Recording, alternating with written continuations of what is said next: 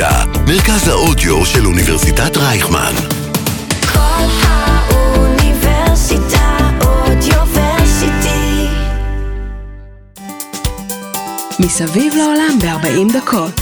מסע פוליטי בין מדינות ותרבויות. עם יוסי מצרי. שלום לכולם, וברוכים הבאים לעוד פרק של מסביב לעולם ב-40 דקות, כאן בכל האוניברסיטה. והיום נדון בחבית הנפץ של אירופה, הבלקן, והמדינה הכי דומיננטית שהייתה בבלקן בשנים האחרונות, יוגוסלביה. לשם כך הצטרף אלינו דוקטור ליאור בר. דוקטור בר הוא אנתרופולוג וחוקר תהליכי הגדרת זהות לאומית, ומדריך טיולים באזור הבלקן 22 שנים. שלום ליאור ותודה רבה שהצטרפת אלינו. שלום יוסי, צהריים טובים לך ולכל המאזינים, מאוד שמח להיות כאן. אה, אז בעצם יוגוסלביה, שהיא מדינה נורא נורא אה, הטרוגנית נקרא לזה, המון המון עמים שמרכיבים אותה, איך קרה בכלל שהעמים האלה התחילו להת- להתאחד? קודם כל מדובר על השם יוגוסלביה, כן, מדינת הדרום סלאבים.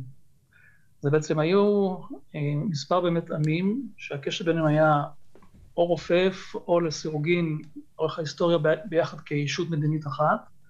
בתום מלחמת העולם הראשונה, הנסיבות הגיאופוליטיות גרמו למעצמות שניצחו לחשוב שאולי אם הם יהיו ביחד, אה, אז לא יבלעו אותם הגדולים מסביב. שכמובן רוסיה ברקע, והונגריה, ואיטליה, שיש לכל אחד יומרות אה, ורצון ללנגוס בשטחים של מה שהיה אז יוגוסלביה. דבר שני, הגרעין של המדינה הזאת אה, היו הסרבים, אוקיי? שהם רואים את עצמם כמנהיגי העולם הדרום-סלאבי, וגם הייתה פעם סרביה גדולה, במאה ה-14, בעצם כיסתה את כל האזור של יוגוסלביה ואפילו מעבר, והם תמיד חלמו ורצו להקים את סרביה הגדולה. אז המנהיגות הסרבית, פלוס הגיבוי הבינלאומי, יצרו נסיבות שחיברו כל מיני עמים וקבוצות שלאו דווקא מתאימים להיות אחד עם השני באותה מסגרת מדינית. ובעצם הבלקן, שהוא נשלט אה, תקופה מאוד מאוד ארוכה על ידי האימפריה העות'מאנית, שהאוכלוסייה המקומית היא כמובן אה, נוצרית, והאימפריה העות'מאנית היא מוסלמית, והגיע כובש חדש בזמנו. אה, איך זה השפיע על העמים במהלך השלטון העות'מאני ולאחר התפרקות האימפריה? אז קודם כל באמת נוצר גוש דתי שלישי של האסלאם. ככל שהמוסלמים מתקדמים ורוצים להגיע לווינה, כן, לאוסטריה, יש את האימפריה האוסטרית, הם מותירים מאחוריהם שובל של אוכלוסייה שמתאסלמת, מכל מיני סיבות ובעיקר אינטרסים, אז זה התחיל מבולגריה, כן, ואחרי זה בתוך אה, יוון ואלבניה של היום, ובבוסניה, כן, בעצם היה הגבול הצפוני של אוכלוסיות שהן מתאסלמות. עכשיו תראה, מה זה בלקן בעצם? בלקן זה מושג שנטבע בגלל שהעות'מאנים הגיעו, שלטו ויצרו אזור אחר בדרום אירופה. כלומר, כל התהליכים הגדולים שקרו באירופה החל במאה ה-16, אם זה הרנסאנס, המהפכה המדעית, תקופת ההשכלה, אה, ביטול הפיאודליזם וכולי, זה כמעט ולא הגיע לבלקן. העות'מאנים בעצם היוו איזשהו גבול, כן? ולכן היום יש בתוך אירופה גבול תרבותי שהוא בתוך הבלקן. אז זה השפיע השפעה מכרעת עד שהעות'מאנים בעצם עזבו אה, בשלהי המאה ה-19. אז זה בעצם התרומה שלהם. חלק רואים את זה כמובן לשלילה, מקום שנכשל, שנשאר מאחור והצטרף מאוד מאוחר לאירופה.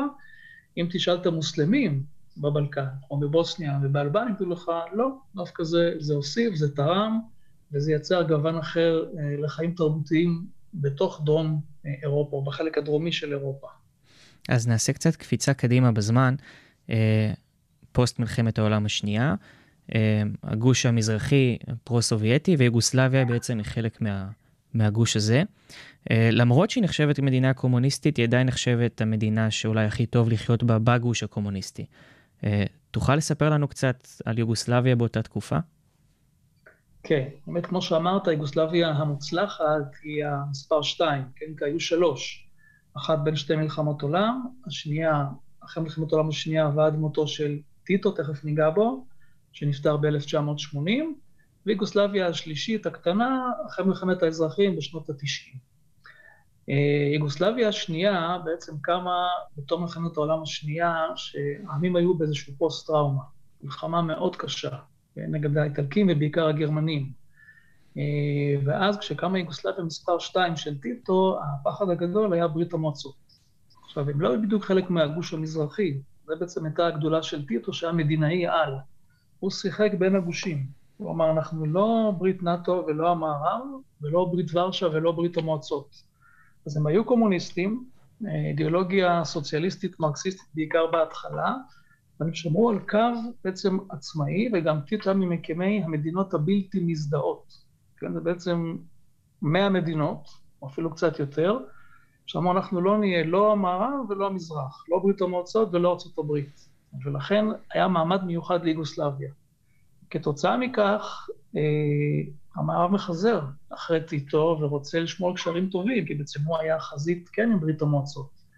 וגם יש קשר יחסית טוב, יש כניסה של תיירים, אה, אזרחים יכולים לצאת מיוגוסלביה, ומצב כלכלי סביר, אוקיי? ולכן זה יצר תנאים מאוד מיוחדים ליוגוסלביה, שהייתה כן קומוניסטית, אבל לא חלק מהגוש המזרחי, והיה כן קשר טוב עם המערב, החל בשנות ה-50. אז בעצם אי אפשר לדבר באמת על אותה תקופה של יוגוסלביה הקומוניסטית בלי לדבר על המנהיג הבלתי מעורער שלה, ובאמת, כמו שאמרת, מדינאי על אה, יוסף טיטו. אה, מה תוכל לספר לנו על הבחור הזה?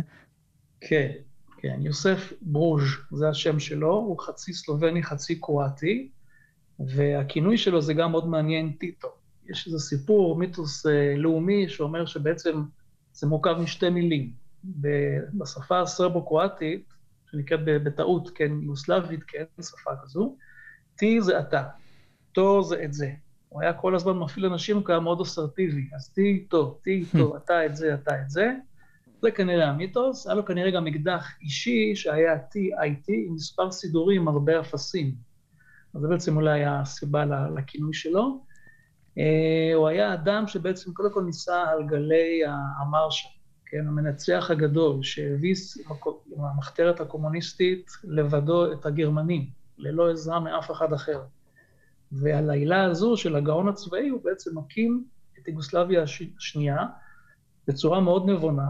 הוא ידע שהעמים לא מסתדרים ואוהבים אחד את השני, והוא יצר הנהגה מאוד מגוונת. שם מונטנגרי אחד בתור סגן, מקדוני אחד, קרואטי אחד, סרבי אחד, כן, וכולי. וגם הוא יצר מנגנון עוד בחייו, שבעצם נועד ליצור איזושהי רוטציה של הנהגה לאחר מותו. זה דבר אחד.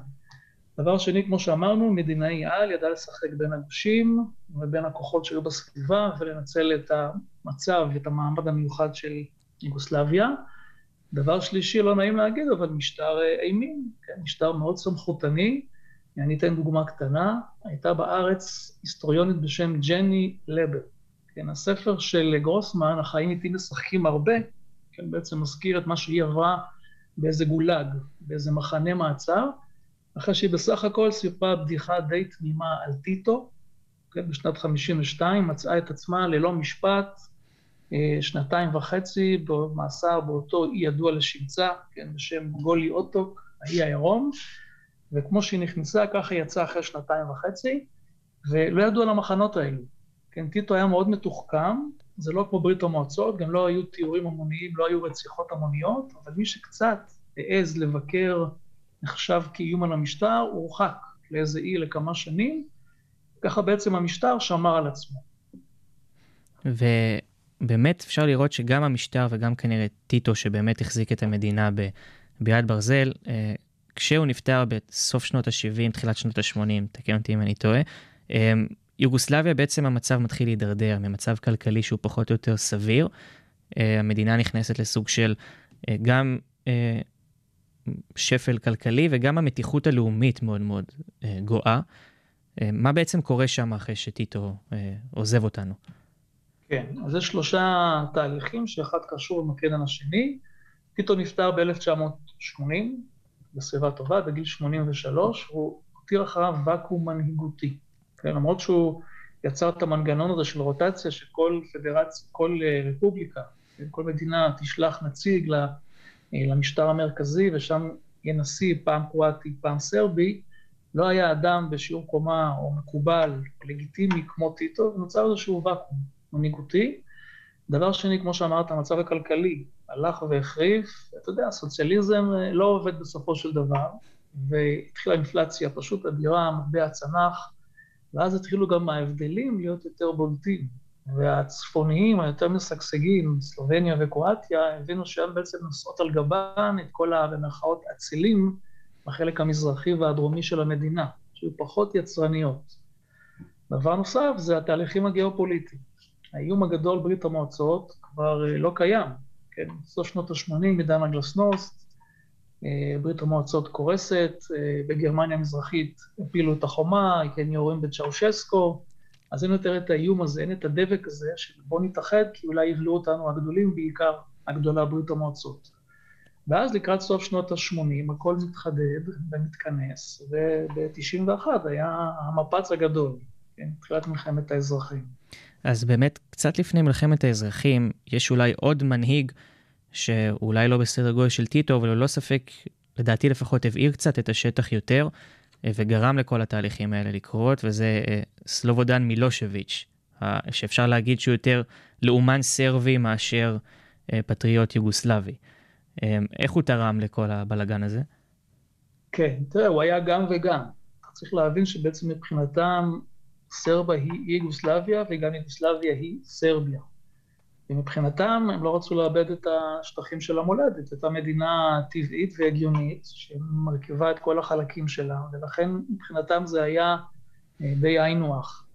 תראה, סלובודן מילושוביץ הוא היה אה, פוליטיקאי די אפרורי, שצמח במנגנון המפלגתי, והגיע לתפקיד שלו כשהוא די אנונימי, והוא בעצם כבש את עולמו, או יצר את המהפך מבחינת הזיהוי שלו, כמו שאמרת, כלאומן סרבי, ב-1989. הוא מגיע לקוסובו ונואם נאום שהדהד בכל הבלקן.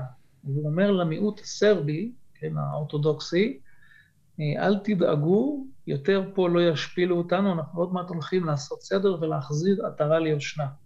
כלומר, רוצה להגיד שקוסובו, שיש בה בעיקר מוסלמים אלבנים, היא תחזור לחיקנו ואנחנו ננקה או נתאר אותה. אה, ולכן הנאום הזה בעצם נחשב, מה שאתה אומר, הגפרור שהצית את התהליכים הפוליטיים, שבסופו של דבר אה, גרמו למלחמה ולהתפרקות יוגוסלביה. אז בעצם אנחנו מגיעים לתחילת שנות ה-90, והסיפור של הפריצה של מלחמת העצמאות, העצמאות, סליחה, מלחמת האזרחים, היא נורא... וגם עצמאות. וגם עצמאות, האמת, גם נכון. גם עצמאות. חלק מהמדינות. כן. אמ, אז בעצם מתחיל, כל מדינה, אני חושב שקרואטיה התחילה ראשונה, לפרוש מיוגוסלביה ולהכריז עצמאות. אמ, אז איך המלחמה בעצם פורצת עם מדינות מכריזות עצמאות? מי תוקף? למה תוקף?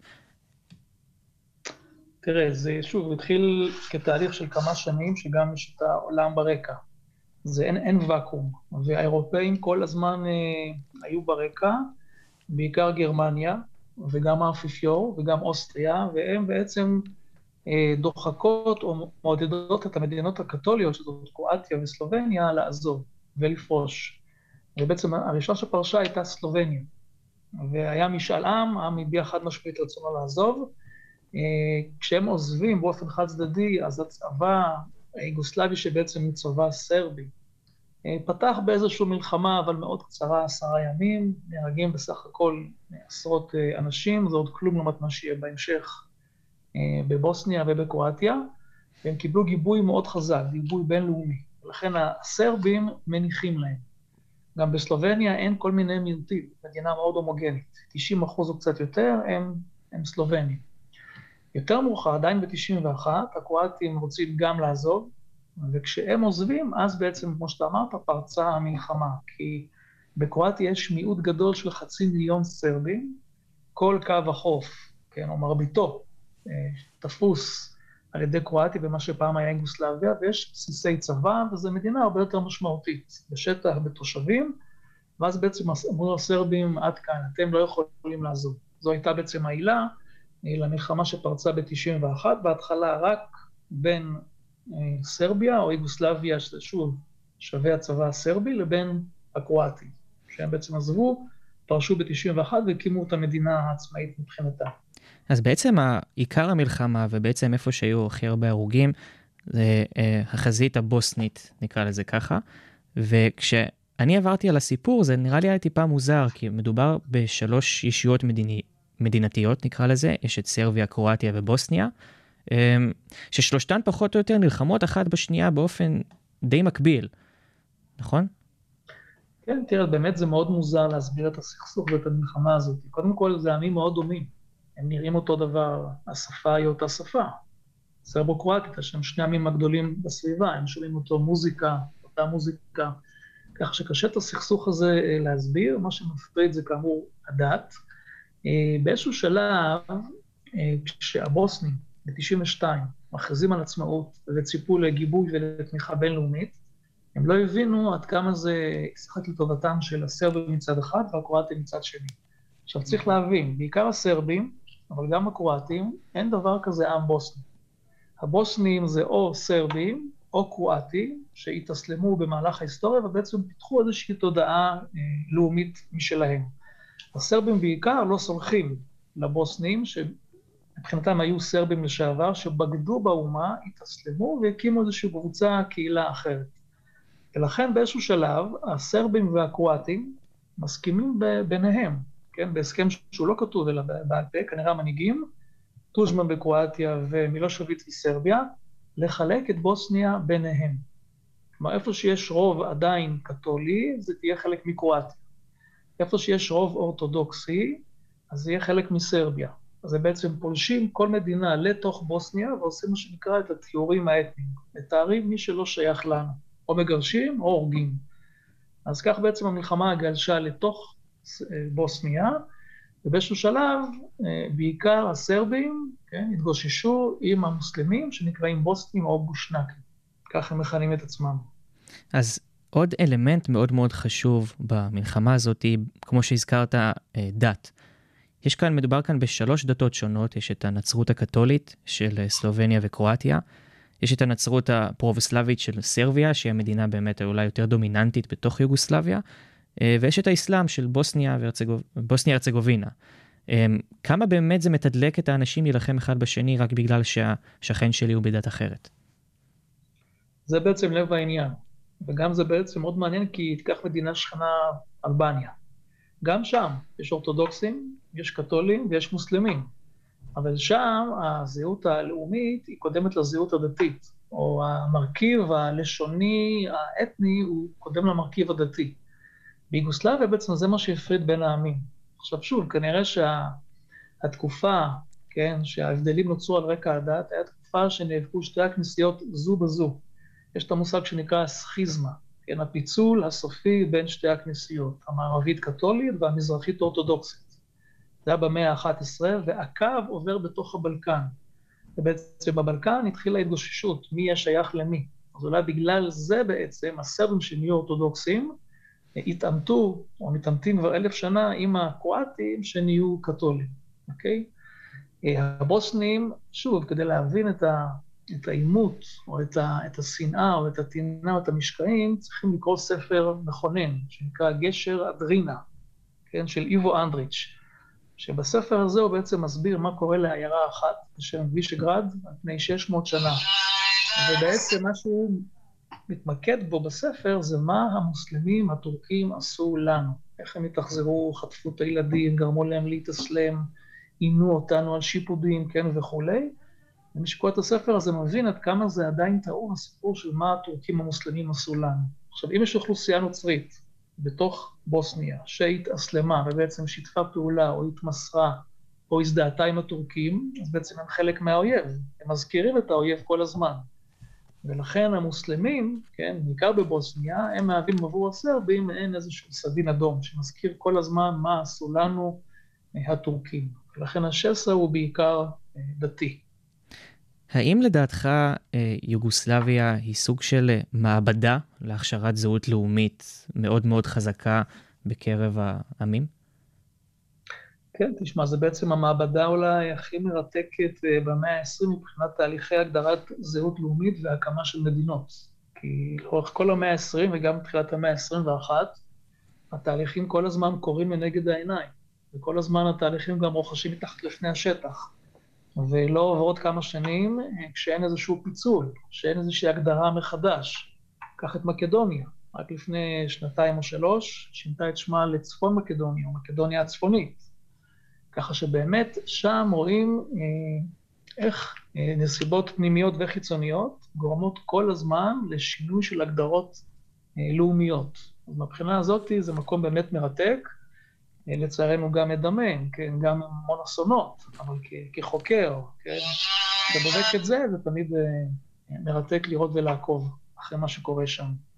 אז היום, אחרי שהמלחמה אה, הסתיימה, כשמסתכלים על המפה של המדינות שהיו פעם יוגוסלביה, אפשר לראות שקרואטיה, יש לה מבנה מאוד מאוד מוזר, שהיא פשוט סוגרת את הגישה לים לכל שאר המדינות האחרות, פחות או יותר.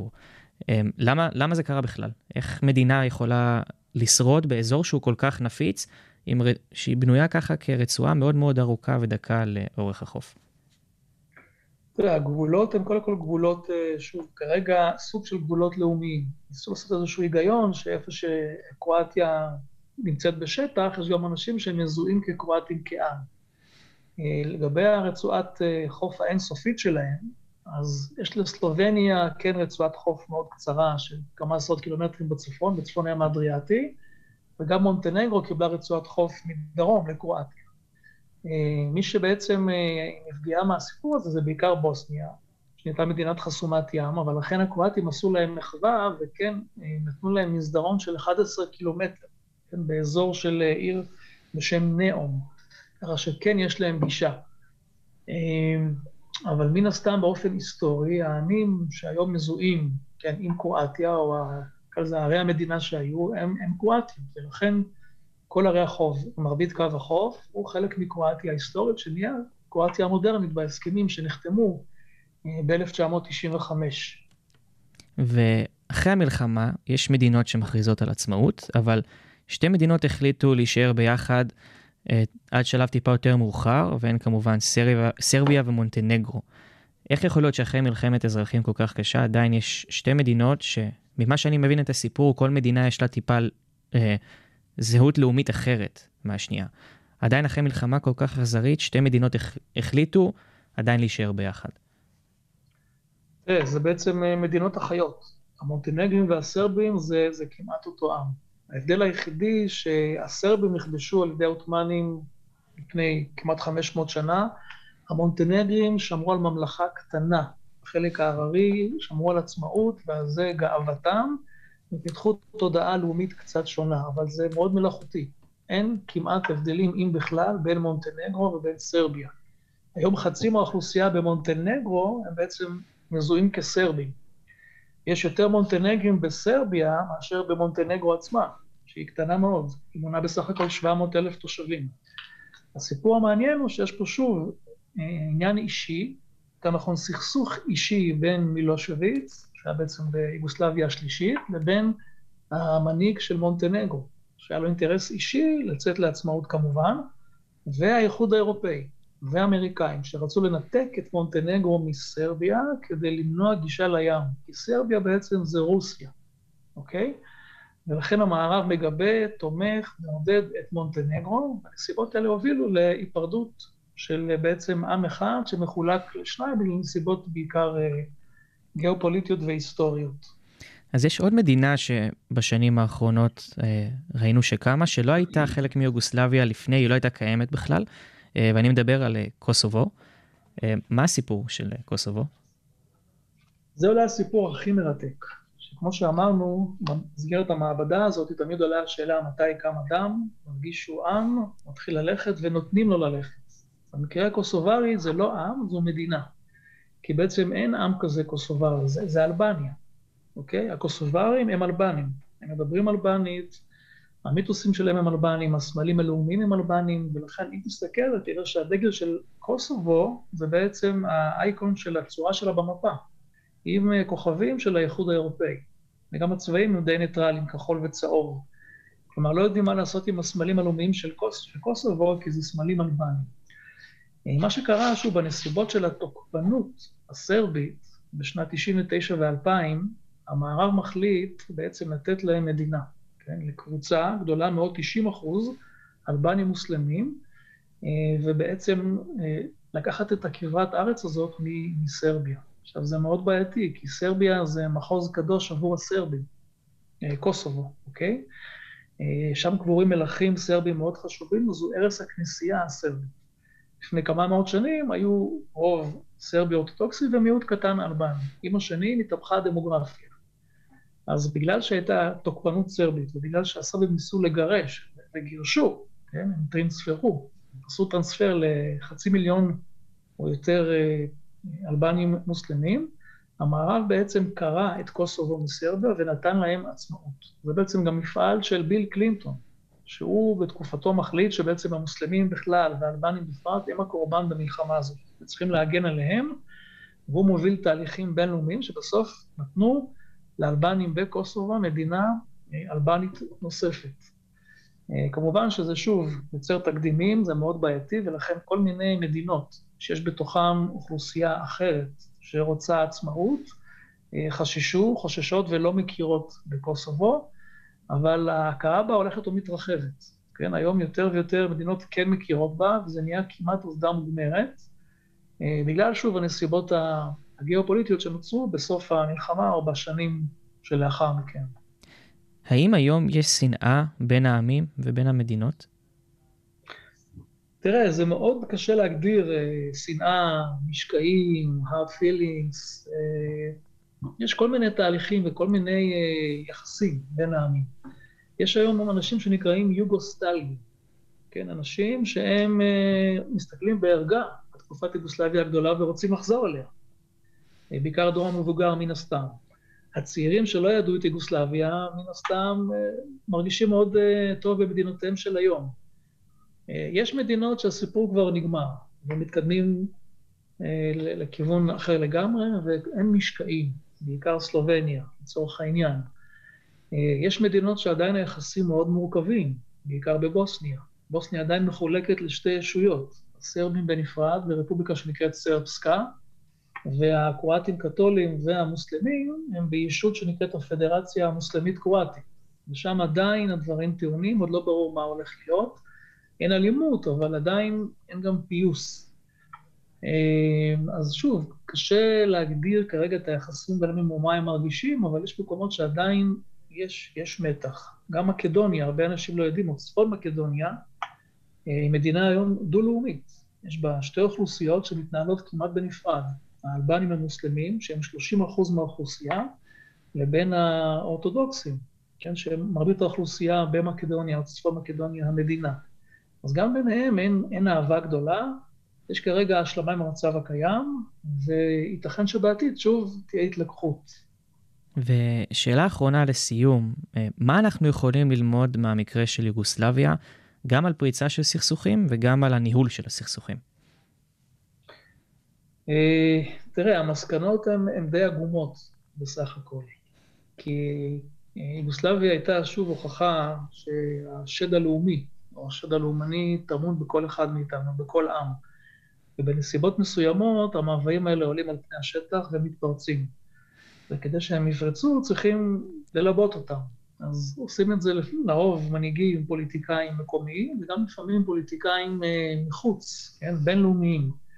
במקרה של יוגוסלביה יש את השילוב הזה, כן, שבעצם גם מנהיגים מקומיים וגם מנהיגים של מעצמות יצרו את הנסיבות שבהן פרצה האלימות הזאת, וכשזה קרה, אין עדיין מנגנון בעולם שבעצם יכול אה, לגרום לסכסוך להסתיים. זה כמעט תמיד נתון לרצונו של הצד החזק בסכסוך, כמו שקורה בדיוק היום בין אוקראינה ורוסיה. אז במקרה יוגוסלביה זה היה מאוד בולט, שגם כששלחו כוחות או"ם מיוחדים, בעצם בשטח הם לא היו אפקטיביים, והם כמעט לא תרמו ואפילו הזיקו במובנים מסוימים. ורק ב-95' העיתונות מאוד לחצה על הברית, שוב על קלינטון, והוא החליט בסוף כן לעשות מעשה, אז כשהוא מאוד רצה, או שרצו האמריקאים, אז בעצם גרמו לסכסוך הזה להסתיים. אז אה, בסופו של דבר אנחנו יודעים שמדינות קטנות, חלשות, הן נתונות למרותו של החזק, ואין מנגנון בינלאומי שיכול באמת לווסת את המתחים או את האלימות שפורצת כתוצאה ממאבק אה, לאומי במקום כזה או אחר. דוק. תודה רבה, דוקטור ליאור בר, על שיחה מרתקת, ותודה רבה לכל המאזינים, ונתראה בפרק הבא. תודה רבה.